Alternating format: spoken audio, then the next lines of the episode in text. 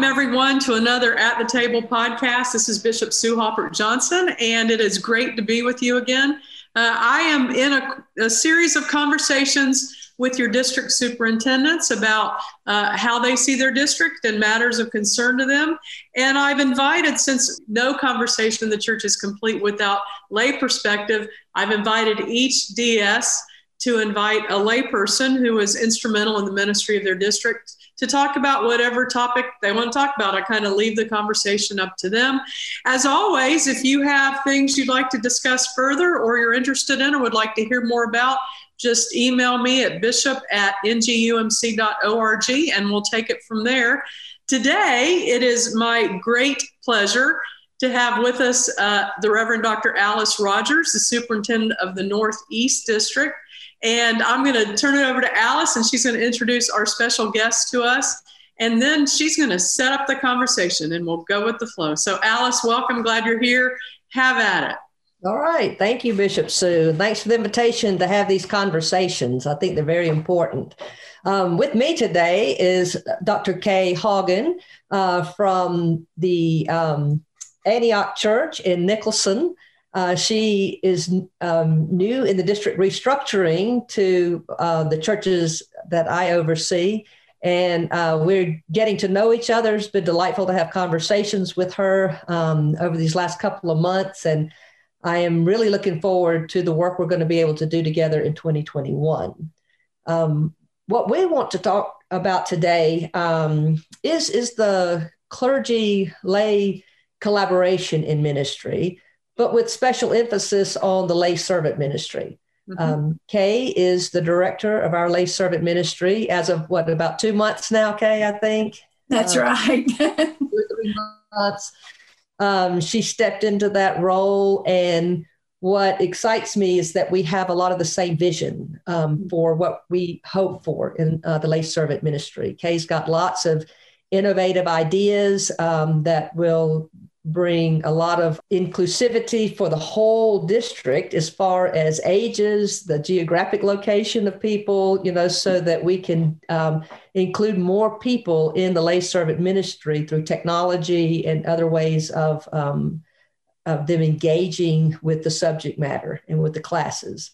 Um, but ever since I began my ministry, the lay clergy relationship has been critical to me um, working with uh, not only the, those who were chairs of the committees, um, but all lay people in the church, um, but also the lay leader. Um, I always had a very special relationship with the lay leader because they often had their finger on the pulse of the whole congregation. Mm-hmm. And they also brought with them a vision for their hopes um, of ministry in the community um, and beyond uh, every every church I served, I just um, I loved working hand in hand with the lay leader. Um, as a district superintendent, our lay people are all over the district. Um, it's a little harder right at first to get to know them all and to be able to listen to um, the visions that are coming forth from the laity. Um, I feel like after two years, I'm finally making those connections and getting my feet on the ground as far as that collaboration goes. Um, but with the district restructuring, um, I've been working to make sure um, our laity are included in that restructuring. For instance, we divided the district into four quadrants. Uh, so we now have sub districts, and every sub district has a lay leader. We have one overall lay leader for um, the district, but we also have three others who work with her um, to so that we can make sure we have connections in smaller geographic areas. We also have divided the district um, into connection groups according to counties. So every connection group is made up of the pastor and the lay leader of the church. Um, and so these connection groups will work together um, in their counties because there's going to be certain issues in different counties that all the churches together could connect uh, in our connectional nature and seek to find solutions and ways to be in ministry to specific issues that arise in counties. That's just getting going. Of course, with COVID, it's been a little bit harder. we're hoping 2021 will open up a little bit and we can um, get those groups running and um, engaging uh, more critically. Some already have done that, but we want to make sure we can do that across the district. So, those are just some of the structuring things we've done in the restructuring of the districts to begin um, strengthening this lay clergy collaboration. Um, again, the reason I wanted uh, Kay to come with me today is in the Northeast District, um, we have a large number of smaller membership churches. Um, a lot of them, uh, we have 80 part time local churches. And um, on occasion, on a lot of occasions, um, the pastors either need, um, because of medical reasons, two or three months off, or there might be a change in the middle of the year and we need to have fill in uh, leadership for the church. And the lay servant ministry is critical to that. Mm-hmm. Um, it's our lay servants and our lay speakers, um, I have found just invaluable in this district. Um, we call on them to fill in. Um, they are very fine uh, preachers. They've been through a program that is has um, deepened their own discipleship, given them some guidance and preaching and leadership. Um, and so um, we were going through several different changes in leadership when I got here in that program. But Kay has come on board, and um, in our conversations, uh, I've just been thrilled to know that she's got a vision, that she's got ideas. And so I want her to talk about those. I mean, I've got some of my own hopes and dreams for the program, but I'm going to stop talking for a little bit so that she can talk about her hopes and dreams because the, the, right. the, things she has shared with me um, are just really uh, exciting. Um, I think will again deepen the discipleship of laity, but also strengthen the the lay clergy relationships. Okay, I'm going to let you talk about your hopes and dreams for the program. My first uh, order of business is to learn all of the existing lay servants and lay speakers in the district. And I'm coming to know some of them uh, because we've already been filling some pulpits uh, in the last couple of months. Mm-hmm. Um, so I want to get to know them um, and to grow the program so that we can have even more lay speakers and lay servants. Uh, we've we've had to put our classes on a back burner this year for the most part but luckily, we did have a few classes in place uh, through the conference online. So we had a, a class on um, leading public prayer. We had one on evangelism. Uh, we're going to have one. Um, we did conflict resolution online this summer. So we've had some classes. We've got Heritage coming up in January. Um, another uh, pr- uh, spiritual gifts is coming up. So we do have some classes coming up online. But as soon as we can get back face to face, we want to really offer the basic class and get a lot more people in and grow the program. Um, that's our biggest goal. Uh, not to necessarily get more lay speakers because we do need more lay speakers, but just to educate the average uh, layperson in the church about the things they need to know about about basic Methodism, um, learning their spiritual gifts, for example, uh, learning about Methodist heritage. Um, those who are going to be um, members of annual conference need to learn about polity. And so, the more of these classes that we can offer and get people to take, the better. I think it's just the best educational leadership thing we've got going for the laity in the Methodist Church. And I have a real heart for it. And I want to see the, uh, the classes grow. Okay, I'm, I'm really delighted, you know, that you're taking on this role. Um, as a superintendent, man, I was, I had a list of especially five uh, lay servants and um, I knew really I could call them at the drop of the hat. And I did. I mean, I remember one Sunday, of course, you know, worship was at nine at a church, and at seven, uh, the pastor had a stroke. I mean, it was bad. And I I had all of about an hour, and I wasn't anywhere near that church. I couldn't have gotten there in time to preach, but I had a lay servant nearby, and I called him, and he said I'm on it, and he ended up being there for several months and just did an excellent job. But I had a gathering of the local pastors Saturday before last, and uh, we were talking about the role of the local pastor, and I said, you know, I really wish we had kept them as lay preachers because I think the heart of the Methodist movement, going back to Wesley, were really strong lay preachers, and that um, uh, they were they knew the communities better because you had the clergy move, so the the lay preachers knew the community they knew the heartbeat of the of the community and they were the ones who held the connection together. And i um, i have long said you know, if Methodism had built the connection, if we continued to rely on the connection, uh, I don't think we'd be in danger of losing it because I don't think anybody would dare leave it because the power that is potentially in the connection is huge. And that, um, and it's the lay leaders that hold the connection together. As a superintendent, much like Alice, man, I was all over grouping churches and reclaiming the connection uh, because, uh, you know, I think in the future, uh, the danger that we've lived into is competition, right?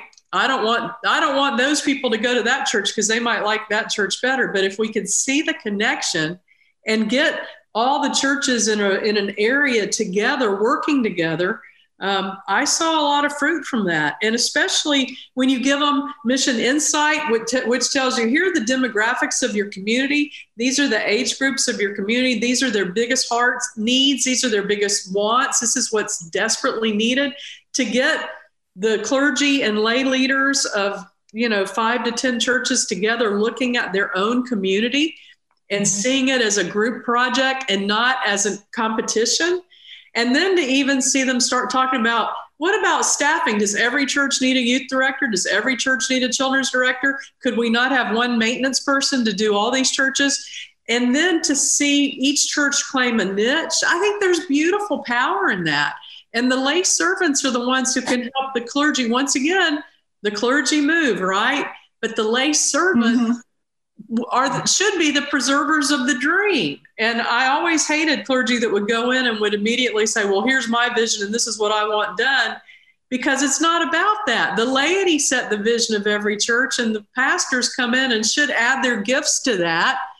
And what a much better understanding than the pastor being the jack of all trades who has to do everything in the church. So, anything we can do, Kay, to rebuild the um, identity of the laity as a, as the force behind the church and the connecting unit. And um, you know i also see a lot of energy when you get lay leaders from many churches together working on a common problem because there's a lot of talent there. And mm-hmm. so um, i like alice i've always had a very deep relationship with my lay leaders because they came from other arenas of leadership and they had i learned so much from them. I would just sit at their feet and, and learn about uh, their business lives and what they'd done and it was always helpful and so um, I, I want you to tell us so what what makes a good lay servant and kind of how you um, how you got into it and how you see the role best lived out okay um, i think the thing that makes a good lay servant is a desire to serve mm-hmm. in whatever way. It's not about uh, personal glory, it's about doing the work of Jesus Christ and being uh, a disciple and that call to discipleship that we have. Um, and knowing knowing how you can best serve and you don't always know that mm-hmm. um, Sometimes you kind of fall into it, but sometimes uh, it helps for somebody else to recognize those those uh, talents and those gifts that you might have, and say, "Well, have you thought about maybe doing this?" Mm. The desire to serve is is to me the main thing. That that idea of "Here I am, Lord, send me." Mm-hmm. Then you asked me how I got into it. Basically, it was a pastor who encouraged me. Mm-hmm. And I got into it back in the day when it was just lay speaking ministries. Right. And everybody that did it did it with the goal that they were going to um, to fill pulpits. Mm-hmm. Uh, so that's when I got into it. Right. Um, even though honestly, I don't feel that my call is to fill pulpits. Right. I enjoy speaking every now and then, but you know, I have lay speakers who, if I will ask them to go, they are ready to go whenever they are ready to go. To think I would have to come up with a different sermon every single Sunday terrifies me. Uh, but uh, I, I, do like going occasionally. Mm-hmm. Uh, but I feel like my call is more in the teaching realm. Right. And that's where I, re- I really feel like this is where God wanted me to be when I'm teaching a class or um, seeing the spark in other people. Yeah, that brings to mind. I do like the lay servant change um, name. Uh, I know uh, when I first became a superintendent, I'd get annoyed calls and letters from lay speakers because I wasn't giving them pulpits. But the, what what we find is that clergy don't give up their pulpits that readily, you know, and if they do, they do it very targeted. So, uh, mm-hmm. you know, if they need a really good preacher to come in about something, so you know, I think that to build a whole lay movement on on preaching, they're just it's just you, you know there there isn't that much demand for it. But the servant part, I get because um, I think we do need a very um, uh, a laity not so much educated as appreciative of their heritage, right?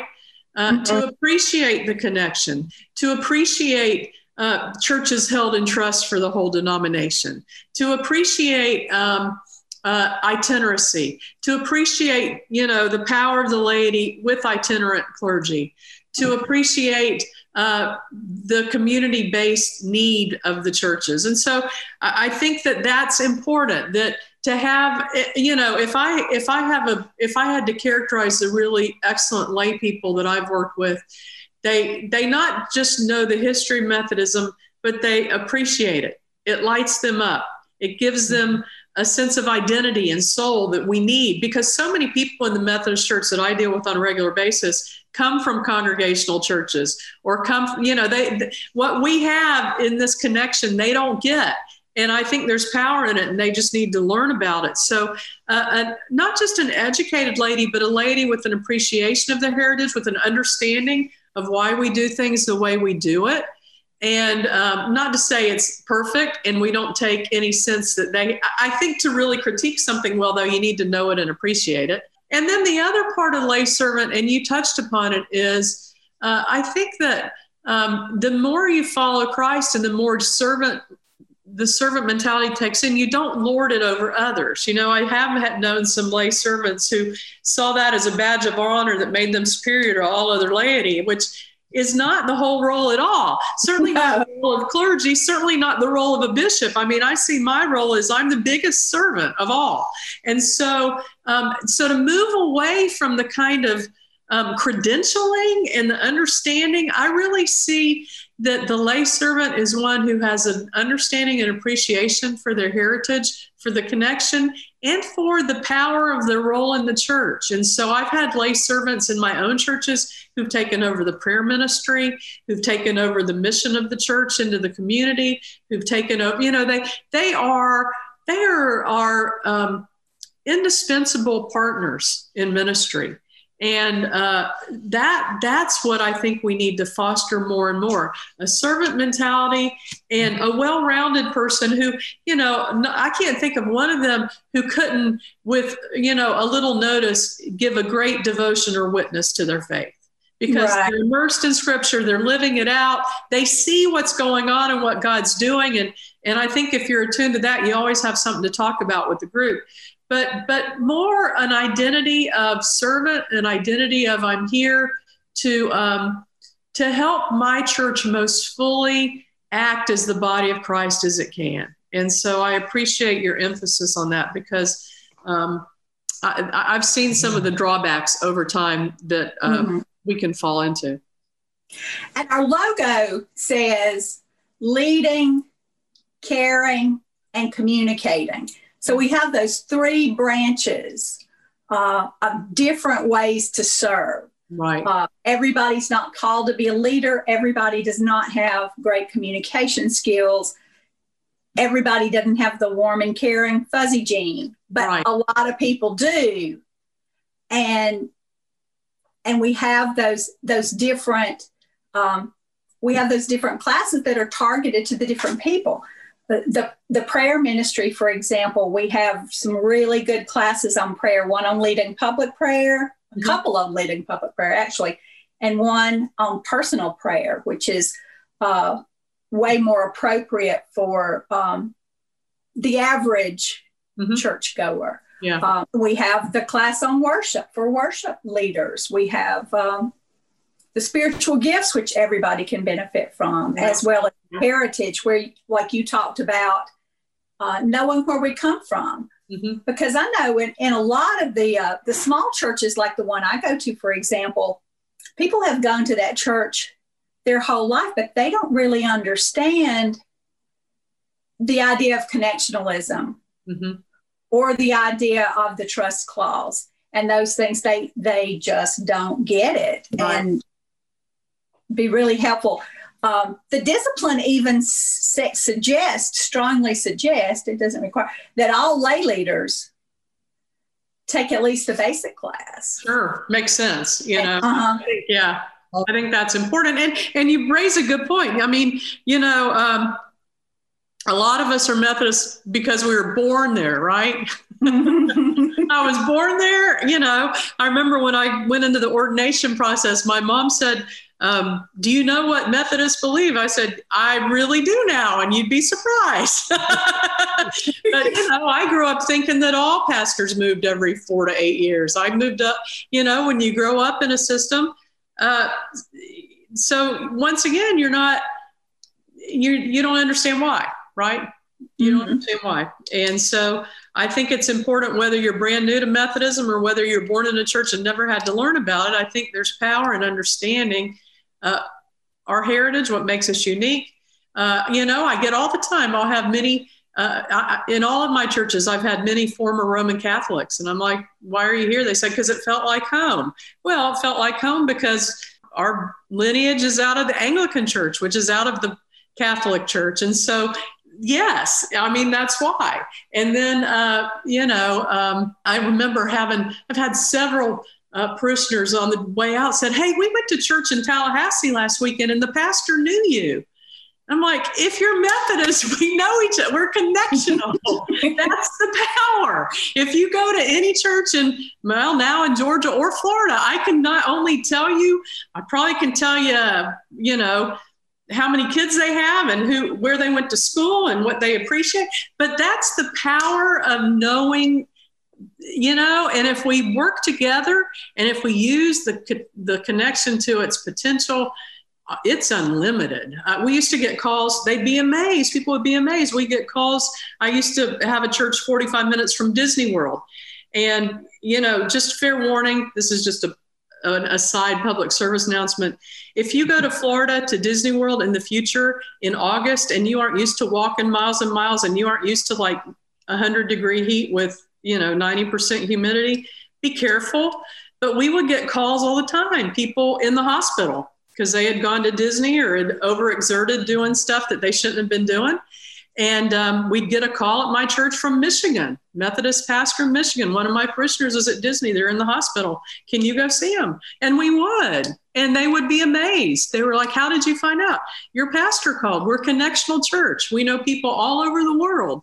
If you need help and you're in the middle of you know detroit or uh, harrison harrisonburg you know anywhere in the country or in the world even we have the connection there. So there's power in that. And people don't even realize how much we use it and leverage it and work within it because um, it's really helpful to know people in the middle of nowhere, right? Mm-hmm. Anyhow, Alice, uh, what are, you know, we're uh, several months into redistricting. Uh, what have been the surprising joys and the concerns you have about it, just from a connectional standpoint? I, you know, there's um, it, it's actually given me a chance. Um, uh, the district AA, Holly Butkovich, and I work most of the summer on, on looking at the big picture mm-hmm. and then saying, okay, you know, there's a big picture now. It's a little bit bigger. Um, so how do we how do we divide it in such a way that we can leverage the connection? We can leverage the lay clergy uh, collaboration and ministry together. And while the groups were a part of that structure before, we were more intentional about um, structuring them according to counties.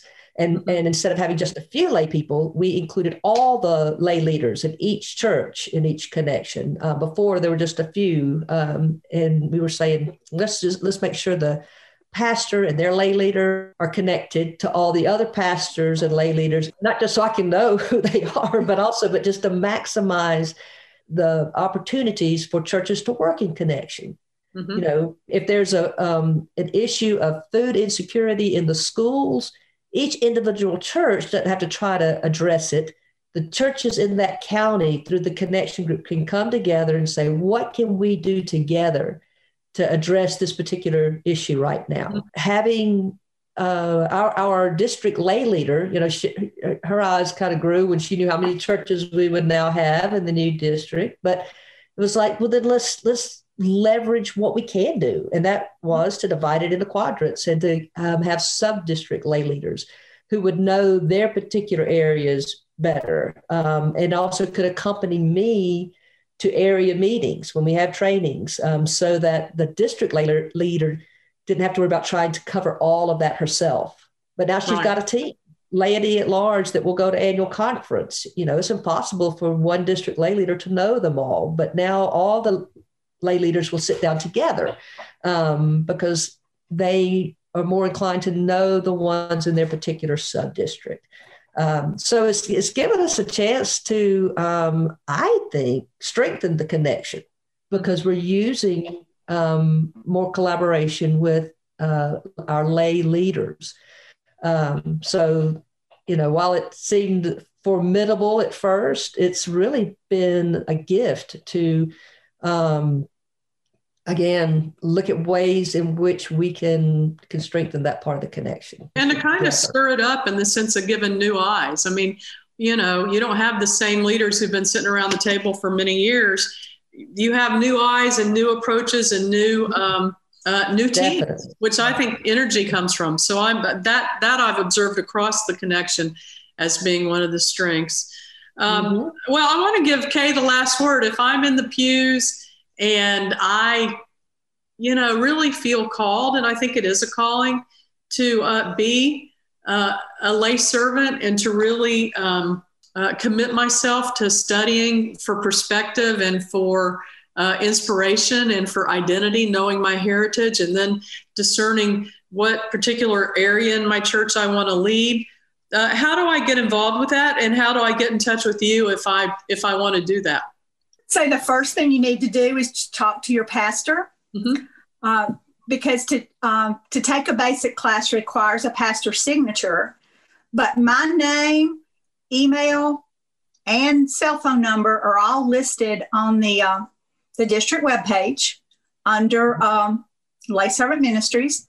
Uh, so I'm, I'm easy to find to get in touch with. It's also there under the conference webpage under the uh, district directors. So, so I'm easy to find, uh, but tell the pastor, have the pastor contact me and say, I've, I've got somebody that's interested in this. I'll be sure they're notified the next time we have a class. And I'll be glad to talk to anybody that wants to talk to me on the phone about the program, answer any questions. I love to talk to people about. So yeah, I'll be email me, call me, text me. I'll talk.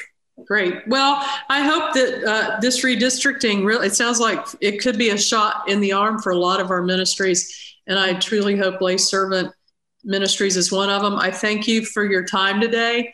Thank you for your leadership and, and uh, really the passion you have for it. Alice, always a pleasure and um, grateful for the work you're doing to build the connection and to, and to re envision the connection in a bigger geographical area. But you know, I've always thought, uh, having served several large churches, the way to run a large church is to make it a bunch of small churches together. So everybody's known, so everybody um, is uh, feels part of the team, and so that you can accomplish more together. So uh, I wish you a blessed Advent and a Merry Christmas.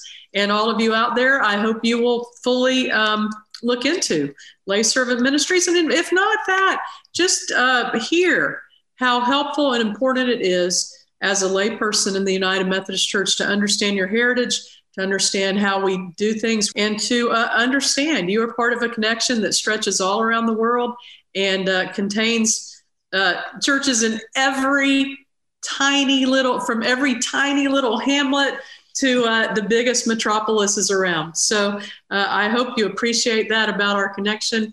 And until the next at the table, this is Bishop Sue saying, Have a blessed Advent, a Merry Christmas, and we'll see you in 2021, which I think we can all agree we are very excited to leave 2020 behind. So God bless.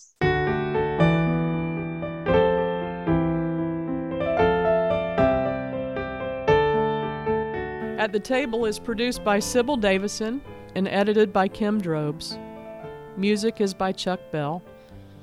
Thank you, and I look forward to the next time we are together.